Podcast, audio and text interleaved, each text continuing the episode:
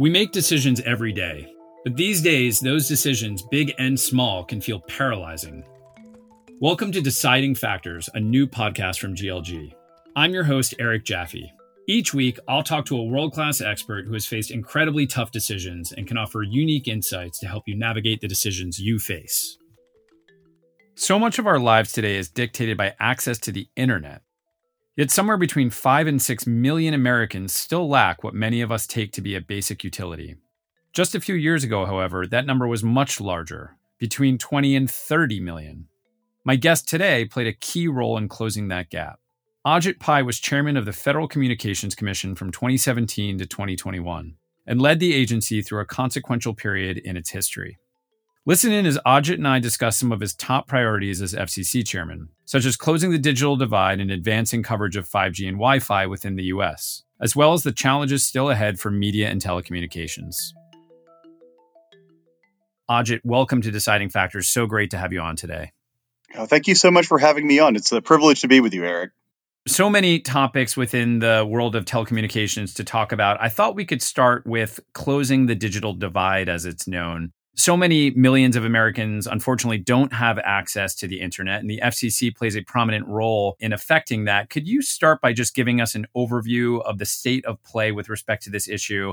How many Americans have access versus those who don't? Why does that matter, and what role does the FCC play? Great questions, all. Starting with the first, the current estimate is that something between 5 and 6 million Americans don't have access to the internet at the FCC's current definition of broadband, which is 25 megabits per second download speeds. And that is a significant number. It's gone down over the past several years. When I took office, for example, it was estimated to be between 24 and 30 million. And one of the reasons why that divide matters is that virtually everything we do in our daily lives these days seems seems to rely on technology. And even for applications that we might not necessarily think about as front of mind, uh, precision agriculture, for example, the intersection of agriculture and technology, of gaming, and other types of things like that, all rely on broadband. So we want to make sure, as a country, I think, that every American has access to what I call digital opportunity. In fact, on my first full day in office, January 24th of 2017, I told the FCC's assembled staff, some 1,400 plus strong across the country, we have a lot on our plate, but there's no more important priority than closing that digital divide. And well, how do we do that? Well, there are two basic tools in the toolbox that the FCC has. The first is regulatory reforms. The overwhelming majority of work that is done to build and operate and improve broadband networks in this country is done by the private sector some of the big companies that everyone would know, AT&T, and Comcast, Verizon, and Charter, but thousands that people don't know, the small companies especially that serve rural areas. And so the more onerous the regulatory burden is on these providers, the less likely it is that they will be able and willing to raise capital, hire the work crews, and build the networks of the future. So we instituted some regulatory reforms to make that business case for deployment easier. So some of these reforms are admittedly arcane, uh, making it quicker and cheaper to get access to utility poles to string fiber lines, making it easier to string fiber under the ground when you're doing a transportation project, uh, to immediately put the conduit, the pipe under the ground to let, enable that fiber to be strung. These are the kinds of things that make it a lot better. And the second basic tool in the toolbox for the FCC is what is known as the Universal Service Fund. This is a pot of money that the FCC can distribute as federal subsidies to broadband providers, especially those targeting rural areas, to help build and operate these broadband networks. And the flagship program under the USF does exactly that, most notably through the Rural Digital Opportunity Fund. The Rural Digital Opportunity Fund is a $20 billion fund that I set up when I was at the FCC to help target those parts of the country that were unserved with broadband. Similarly, a companion for the Rural Digital Opportunity Fund, which targeted home broadband, was the 5G Fund.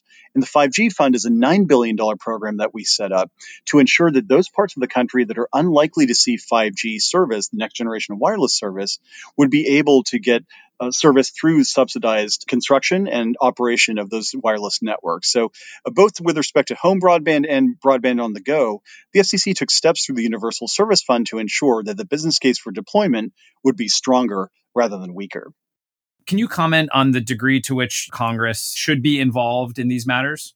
Absolutely. I do think that Congress should be involved, and I think it should be involved in a number of different ways. Uh, one is, of course, through giving the FCC the authority to hold these reverse auctions, as they're called, like the Rural Digital Opportunity Fund. Another one is providing us with subsidies uh, directly, uh, which is something that I've encouraged for a while. And I think in the context of President Biden's infrastructure plan, I would support allocation of funding directly to the FCC as opposed to the current system where the Universal Service Fund is funded by consumers through a line item on their bill, and the FCC then distributes that money to the private sector.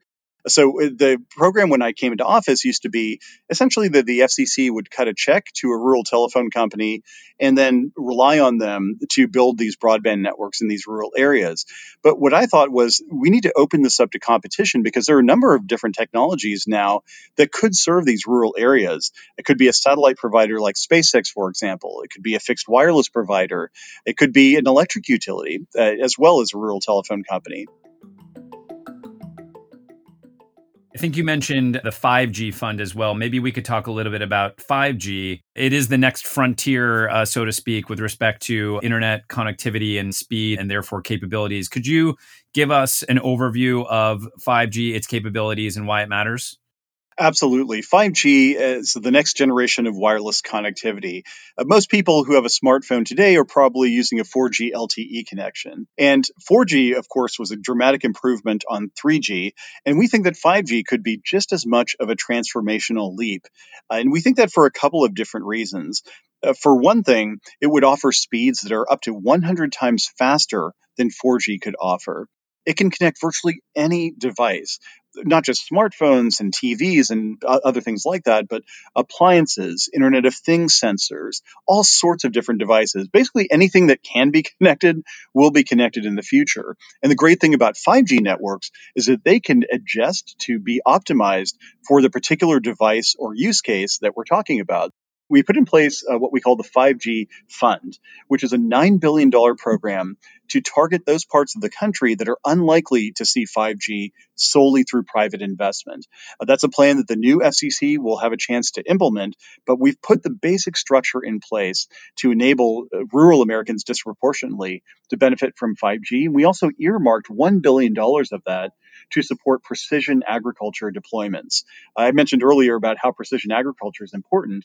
Well, even if there's not anybody living within a certain square mile, if that square mile is used for agriculture, it's really important to increase the productivity for environmental sustainability and other things for us to enable those farmers and ranchers to use 5G. So I'm very excited to see how that 5G fund develops, and hopefully every American will benefit from this wireless innovation in the future. Maybe lastly on this topic, could you share sort of your outlook for the Biden administration, FCC? What are the major things that we ought to be looking for yeah, I think when it comes to 5G, we are all on the same page. I was gratified to hear the Secretary of State recently put out a statement uh, indicating that the United States continued to believe that 5G was a priority, both in terms of deployment and in terms of security. And I think that continuity of message and policy is going to be very, very important in the time to come. Uh, similarly, I think the FCC has indicated that uh, there too, this is a bipartisan cause. So I thought maybe you could just give us an overview of kind of what is media ownership, what the rules are, why they matter, and how the FCC is involved in setting those rules. So the FCC has had on the books for uh, almost for over 40 years since 1975 a number of regulations preemptively determining what types of market structures are allowed when it comes to the media space. So, for example, since 1975, the FCC prohibited a newspaper and a broadcast station, either TV or radio, from having common ownership, uh, what we called newspaper broadcast cross ownership. Similarly, it restricted the number of television stations that any one company could own in a particular market. And it had similar rules with respect to radio. Fast forward over the years, of course, there are dramatic changes in uh, the production and the distribution of news. Uh, cable news networks, of course, uh, and now with the rise of the internet, we see a dramatic increase in the sources of competition. And that's led to the FCC considering over uh, 20 years and across Democratic and Republican administrations should those ownership restrictions that were first adopted in 1975 be changed. Now, Congress opened the door to the FCC making this type of inquiry in the 1996 Telecommunications Act. And in that act, it included a section called 202H. And 202H essentially says FCC, take a look at the media marketplace at the moment in time you're in every four years and determine which of the media ownership restrictions that you have should be revised or repealed in light of new developments. So, starting in 2002, the FCC did that, and it originally recommended getting rid of the newspaper broadcast cross ownership ban, relaxing a few other restrictions. Well, the Court of Appeals in the Third Circuit in, back in 2004, 2005, rejected the FCC's initial attempt to revise or remove those regulations.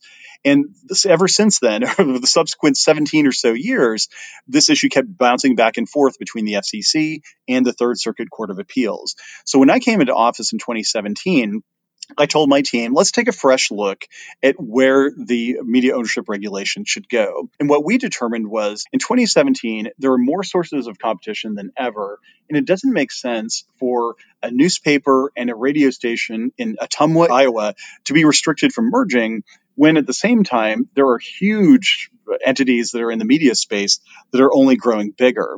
And so let's get rid of that newspaper broadcast cross ownership ban based on the evidence we have in the record.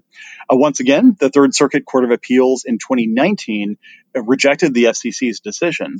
But this time, the FCC and the U.S. Department of Justice asked the Supreme Court to take a look at this question. Number one, to affirm the FCC's authority to make this decision. And number two, to affirm the decision itself, to say that it was a correct decision based on the facts. And about a month ago, the Supreme Court, in a 9 0 opinion, held that the FCC did have plenary authority to determine whether to revise its media ownership restrictions. And it said, with respect to our particular decision in 2017, that this decision was, quote, reasonable and reasonably explained. And that was a great vindication of the FCC's authority here, because it, what the worst thing that could happen in the media marketplace is for these regulations to stay in place, even though the marketplace that they assumed had long since faded into the past. And at a time when people can listen to a podcast like this or Spotify or Pandora, all of these different modes of competition, it doesn't make sense for the FCC to consider competition as only coming from broadcast radio and mm. TV or from newspapers. So anyway, the, the door is open now, I think, to further adjustment of those rules in light of current situations, and I hope they'll take advantage of that. How do you think the position that your FCC took will impact the way that Americans consume the news? I think it's going to be tremendously beneficial to consumers of news. And the reason is that it allows local broadcasters, TV and radio, and local newspapers to finally have a chance to compete without one or in some cases both hands tied behind their back. Uh, so right now, what we see is quite often the rise of people getting their news from un- non-traditional sources, uh, you know, Facebook posts or things that go on Twitter, and you know, not necessarily things that go through the standard journalistic process that local broadcasters and newspapers would use. And one of the arguments we've heard from a lot of local journalists, and I visited dozens of them uh, across the country during my time, is that look, we are the ones who are covering the local city council proceeding. We're the ones covering the local high school football games or all the other things that are happening at the school board. Nobody else is doing that, yet the FCC is artificially restricting our ability to collaborate with our would be counterparts at the local newspaper so we can more efficiently collect that news and distribute it over multiple platforms. And as a result, we've seen a huge number of newspapers go under. I mean, a number of them have shuttered altogether. Some of them have gone online only. Some of them aren't dailies anymore. And that's the worst thing in the world. Same thing's happening on the broadcast TV side, especially in smaller markets where advertising revenues have shrunk. If they're not, they're not able to engage in pro competitive combinations, many of them are going to start turning in their licenses to the FCC and go dark. So I do understand the concern that there might be a company that uh, you know could potentially have an any competitive role in the particular marketplace. But to me, the question is, you can regulate for that in terms of antitrust and competition law, but to, for the FCC to preemptively say for every market from New York uh, to some tiny market in Idaho, this is the optimal market structure for all time, and we won't allow any deviations is a pretty blunt instrument. And it seems to make sense, right? Because if you have cross ownership, both the radio station and the newspaper don't have to have different overhead in terms of sales teams and offices and all of the rest. They can pour more resources into actually reporting the news. What is your outlook for the local television and radio broadcast market in the upcoming, you know, call it three to five years? It's a very challenging environment and will only become more so in the time to come.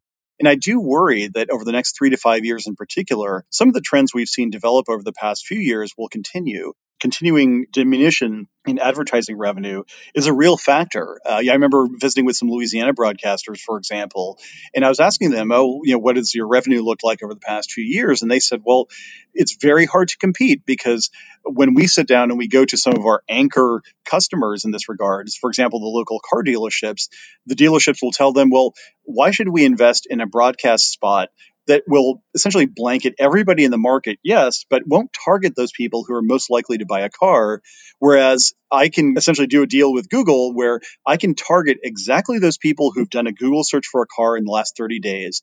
So for a lot of these local broadcasters, they're no longer competing with each other. They're really competing with these tech platforms for revenue streams. And I don't know how that's going to be reversed. But one way they could reverse it is through a reform the FCC instituted again in 2017 and that is through the embracing of the ATSC 3.0 standard or the next gen TV standard.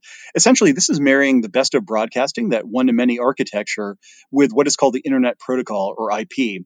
This will allow broadcasters to not just deliver broadcast content to your TV, but also to your smartphone or connected device. And it could be more targeted to the particular area where you're in. So you can imagine if there was a hurricane or a tornado coming through your neighborhood, and it wasn't going to affect other neighborhoods, broadcasters could target more uh, particularized public safety information to that area.